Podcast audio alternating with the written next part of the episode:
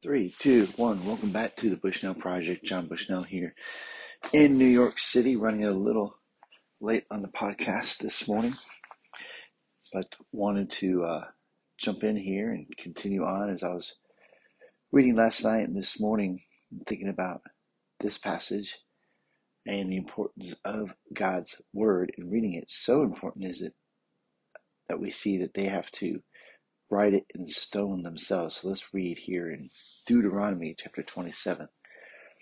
Now Moses and the elders of Israel commanded the people, saying, Keep the whole commandment that I command you today, and on the day you cross over the Jordan to the land that the Lord your God is giving you, you shall set up large stones and plaster them with plaster, and you shall write on them all the words of this law when you cross over to enter the land that the Lord your God is giving you, a land flowing with milk and honey, as the Lord, the God of your fathers, has promised you.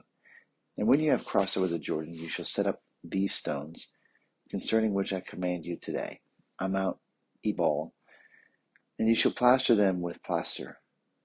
And there you shall build an altar to the Lord your God, an altar of stones. You shall wield no iron tool on them you shall build an altar to the Lord your God of uncut stones, and you shall offer burnt offerings on it to the Lord your God, and you shall sacrifice peace offerings. And you shall eat there, and you shall rejoice before the Lord your God, and you shall write on the stones all the words of this law very plainly. And we'll stop there at the end of verse 8. So, some more details on what they're to do when they first get into the promised land.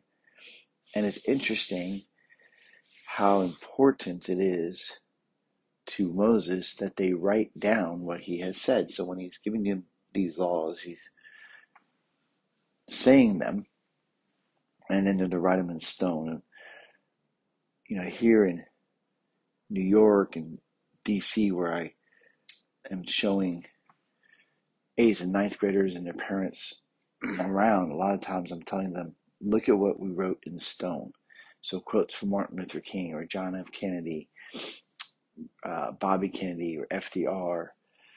Uh, here in New York City, they have on Broadway, as you walk up Broadway, written in stone, different events that have happened here on Broadway or on uh, on the road Broadway. And so we know that we're forgetful people, and we also love to remember great moments or great things that have been said or done. and God is knows our ability to forget, and God knows our ability to repeat the mistakes of those in the past. And so, writing these things down so that you can follow God's commands, because to follow God's commands is to honor Him, but it's also for our good. And even the sacrifices that they do, that they are, it is a, they're sacrificing and they're praising and they're rejoicing and they're fellowshipping and they're eating. All that is happening in this worship that's going to happen as they build this altar of stones of, that are not to be cut. And that's a, another thing is God understands our creativity, our desire for something to do with our hands that is worthwhile. And so the people of Israel, when they build this altar, they're going to have to find the right stones. They're going to have to make sure they fit. They're going to have to be careful in how they do that, diligent, creative, uh, using lots of people, different people, finding the right stones, others that know how to take these puzzles, if you will, and put them together, and then and then the plaster goes on, and and then they write it in stone, God's word. So this morning, as we go about our day, or whenever it is, you know, thinking about God's word and what have you put in your heart, how have you renewed your mind with the word of God today, and to keep pressing forward with that. And as we as we do memorize scripture thinking about it this way that is like writing it in stone. That when we hide it in our heart, we'll always be able to pull it out and that it can continue to nourish our soul as our mind and our heart keep bringing up the different scriptures that we've memorized. And that's why it's so good to be chewing on scripture every day and memorizing it. And you don't have to do big passages, but as you learn to read God's word more and more, you'll find some scriptures that really hit you.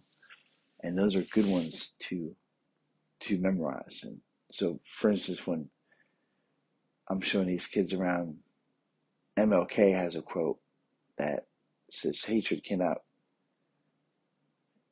hatred cannot put out hatred just as darkness cannot put out darkness.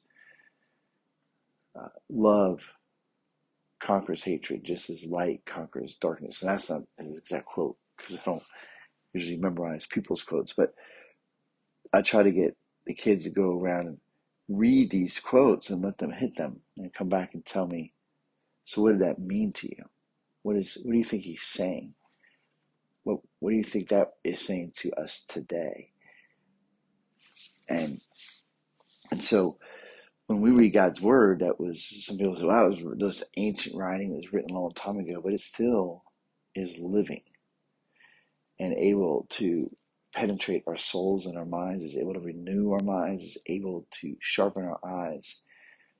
And so we should never go a day without reading and meditating on God's Word, hmm. even if it's just a few minutes. So do that today.